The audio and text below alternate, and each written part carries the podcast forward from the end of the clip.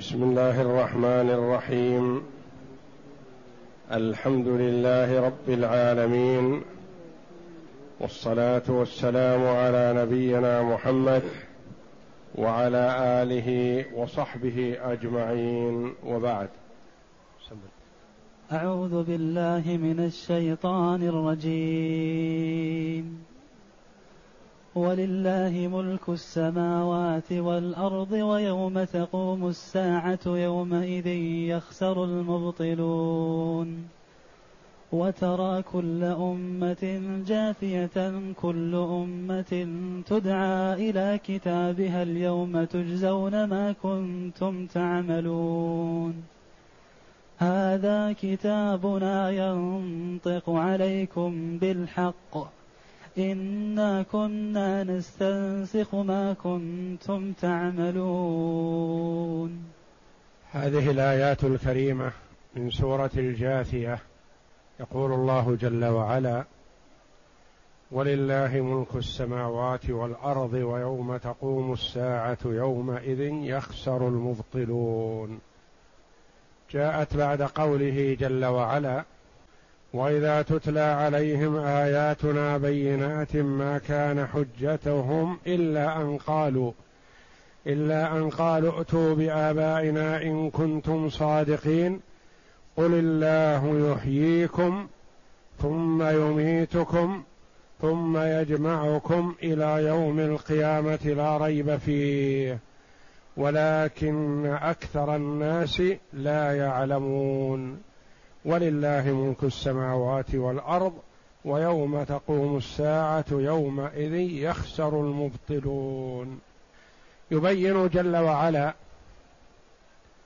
أنه المالك المتصرف في الكون المالك للأمور كلها هو المتصرف في عباده بالإحياء والإماتة بهؤلاء المذكورين المتكلم فيهم وبغيرهم من غير هؤلاء المخاطبين وأنه المالك جل وعلا ليوم القيامة الذي هو يوم البعث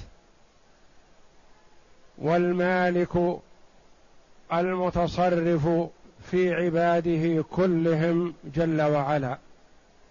ولله ملك السماوات والأرض. هو المالك الوحيد جل وعلا. ويومئذ يخسر المبطلون. ويومئذ ويوم تقوم الساعة يومئذ يخسر المبطلون. يوم ظرف. العامل فيه يصح أن يكون قبله. ويصح أن يكون بعده. قال بعض المفسرين العامل ويوم تقوم الساعة يوم قوله يخسر المبطلون. يخسر المبطلون يوم تقوم الساعة. ويصح أن يكون العامل فيه ما قبله. ولله ملك السماوات والأرض يوم تقوم الساعة. ملك السماوات والأرض لله في ذلك اليوم أو يخسر المبطلون في ذلك اليوم. ولعل الأقرب والله أعلم أن يكون العامل فيه يخسر لأنه في ذلك اليوم يخسر المبطلون وملك السماوات والأرض هو لله جل وعلا دائما وأبدا. ذلك اليوم وفي غيره وما قبله وما بعده. ويوم تقوم الساعة يومئذ يوم الثانية بدل من الأولى. والتنوين في إذن بدل من الإضافة الموجودة في الأول. يوم قيام الساعة. يومئذ يعني يوم قيام الساعة. يخسر المبطلون والمراد بالمبطلين المكذبون الكافرون. وذلك أنه يظهر الخسران جليا في الدنيا قد ينعم فيها الكافر والمبطل والفاجر وينال من الدنيا مناه لأن الله جل وعلا يعطي الدنيا من يحب ومن لا يحب. وإنما تظهر خسارة الكافر جلية واضحة متى؟ يوم القيامة. يوم قيام الساعة. ويوم تقوم الساعة يومئذ يخسر. يظهر الخسران وذلك بسوقهم إلى النار والعياذ بالله. وذلك أن يوم قيام الساعة هو يوم الجزاء والحساب. المحسن لا يظلم شيئا يوفى أعماله ويزاد فيها. والمسيء لا يظلم شيئا ولا يزاد في سيئاته وإنما يجازى بها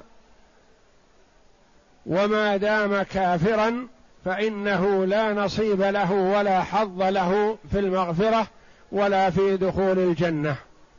لأن المسيء الموحد في الدار الآخرة إن تاب من ذنبه قبل أن يموت فالله جل وعلا يتوب عليه. وإن مات على ذنبه مع توحيده وإيمانه بالله يقول أهل السنة والجماعة مآله إلى الله يقولون تحت المشيئة. إن شاء الله جل وعلا غفر له بتوحيده وأعماله الصالحة وتجاوز عن سيئاته وإن شاء جل وعلا عذبه بسيئاته ثم مآله إلى الجنة. أما الكافر والمبطل والمنافق فهؤلاء مآلهم إلى النار ولا بد ولا حظ لهم في المغفرة ولهذا يظهر خسرانهم جليا واضحا. ولذا قال الله تعالى ولله ملك السماوات والأرض ويوم تقوم الساعة يومئذ يخسر المبطلون. اقرأ. يخبر تعالى أنه مالك السماوات والأرض الحاكم فيهما في الدنيا والآخرة. ولهذا قال ويوم تقوم الساعة أي يوم القيامة يخسر المبطلون وهم الكافرون بالله الجاحدون ما أنزله على رسوله من الآيات البينات والدلائل الواضحات.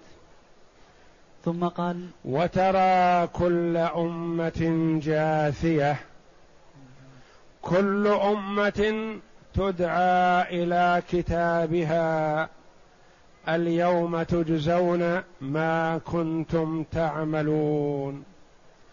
ترى هذه الخطاب قال بعض المفسرين للنبي صلى الله عليه وسلم وقال بعضهم بل هو لكل من يتأتى خطابه يعني لكل عاقل.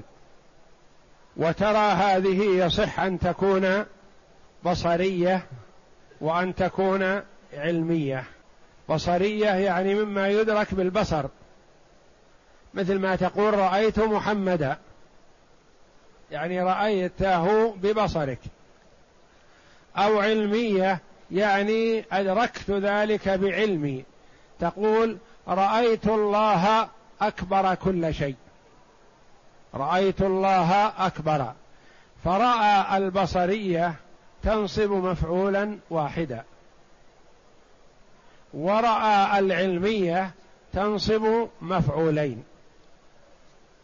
فإذا كانت هذه بصرية فيكون مفعولها وترى كل كل أمة وجاثية حال. وإن كانت علمية فهي تنصب مفعولين كل المفعول الأول وجاثية المفعول الثاني وترى كل أمة جاثية.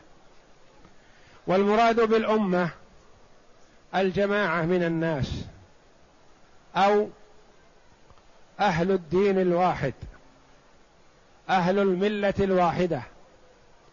ترى جميع الأمم جاثية والجثو هو أن يجلس الإنسان على ركبتيه وعلى أطراف قدميه.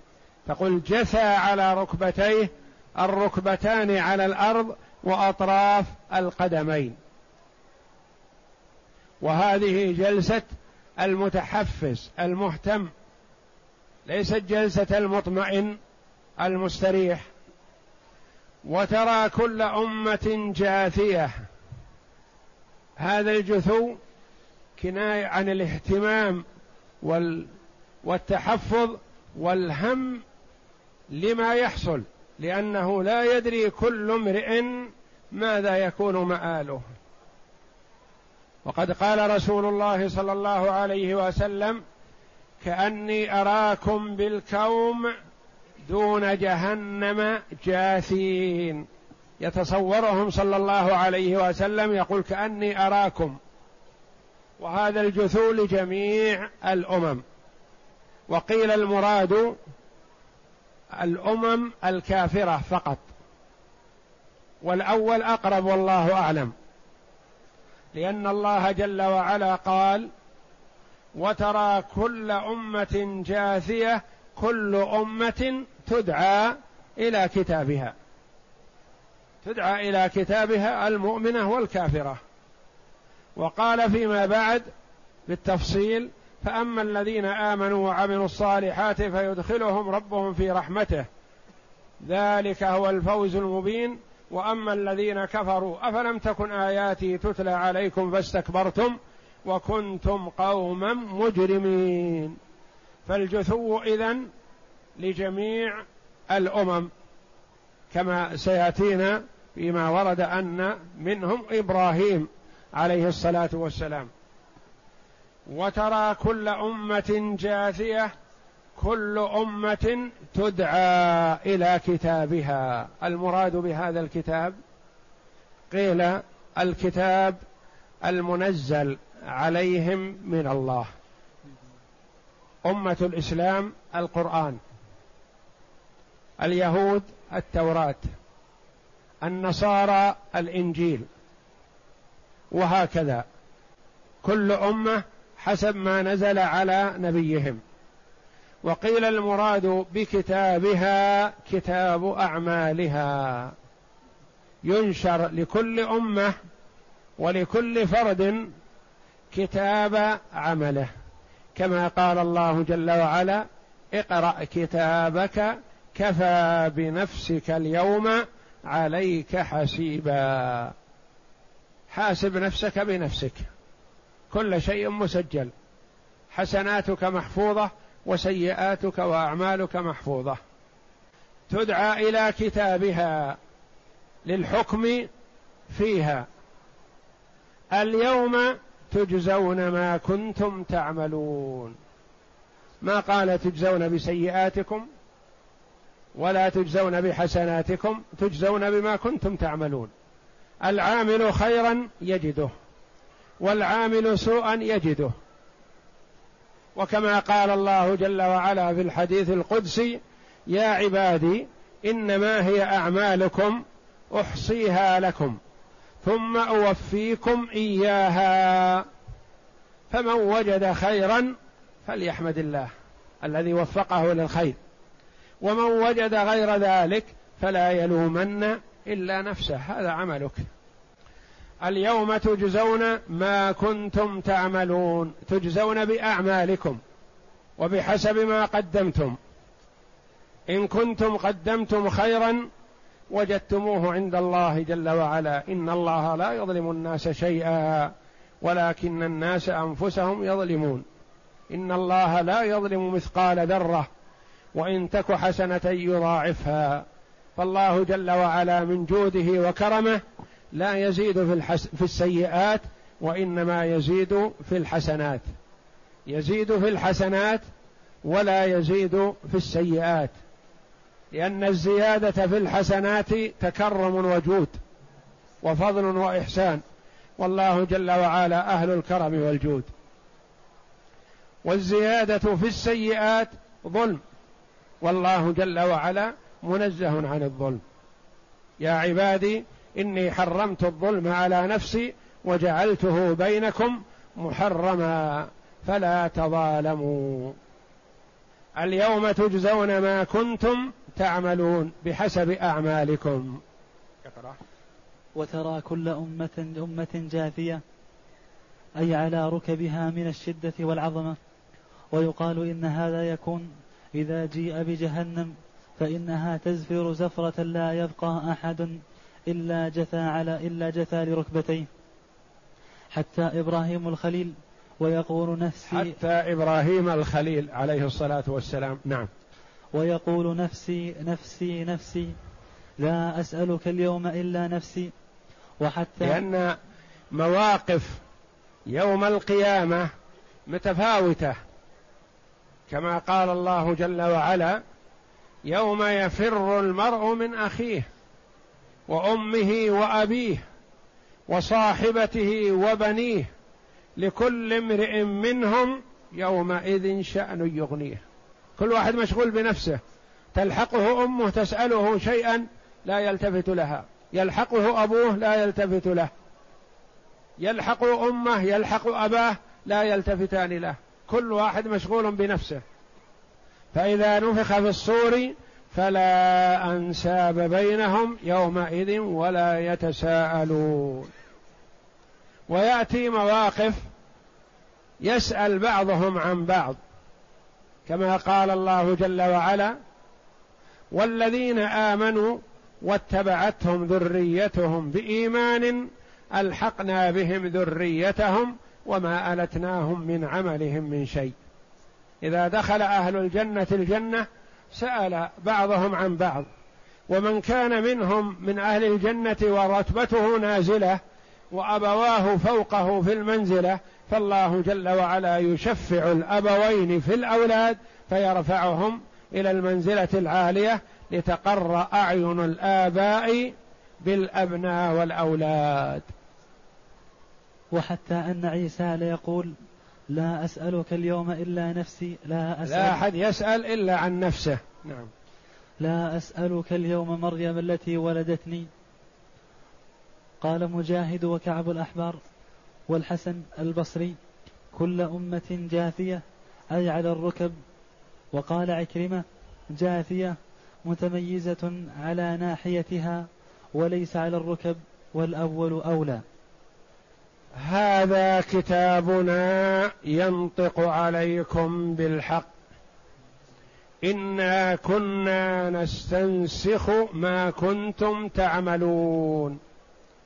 يقول الله جل وعلا للخلق اليوم تجزون ما كنتم تعملون. على ماذا؟ يقول جل وعلا هذا كتابنا. ينطق عليكم بالحق. كتاب أعمالكم كتاب حسناتكم كتاب سيئاتكم كله مكتوب. قد يقول قائل قال الله جل وعلا كل أمة تدعى إلى كتابها. ثم قال جل وعلا هذا كتابنا ينطق عليكم بالحق. اولا أضافه إلى الأمم ثم أضافه إليه جل وعلا. هل فيه تعارض؟ ومن المعلوم قطعا أنه لا تعارض بين آيات القرآن اطلاقا لأنها تنزيل من حكيم حميد. ولو كان من عند غير الله لوجدوا فيه اختلافا كثيرا. كل أمة تدعى إلى كتابها على أنه كتاب الأعمال نسب إليها لأن فيه حسناتها وسيئاتها. مسجل فيه حسناته وسيئاته. هذا كتابنا لأن الله جل وعلا هو الذي أمر به. فهو جل وعلا أمر الملائكة بكتابة الأعمال بهذا الكتاب فأضافه جل وعلا إلى نفسه. هذا كتابنا ينطق عليكم بالحق. كما قال الله جل وعلا ما لهذا الكتاب لا يغادر صغيرة ولا كبيرة إلا أحصاها ووجدوا ما عملوا حاضرا ولا يظلم ربك أحدا. هذا كتابنا ينطق عليكم بالحق. يبين لكم ما حصل منكم. سجل لكم أعمالكم. دون الحسنات ودون السيئات. هذا كتابنا ينطق عليكم بالحق. يجوز أنه يتكلم بأمر الله جل وعلا ويجوز أن المراد بالنطق كتابة الشيء وإيضاحه. يعني يبين كل شيء مكتوب. إنا كنا نستنسخ ما كنتم تعملون. لا تظنوا أنا كنا تركناكم في الدنيا هملا.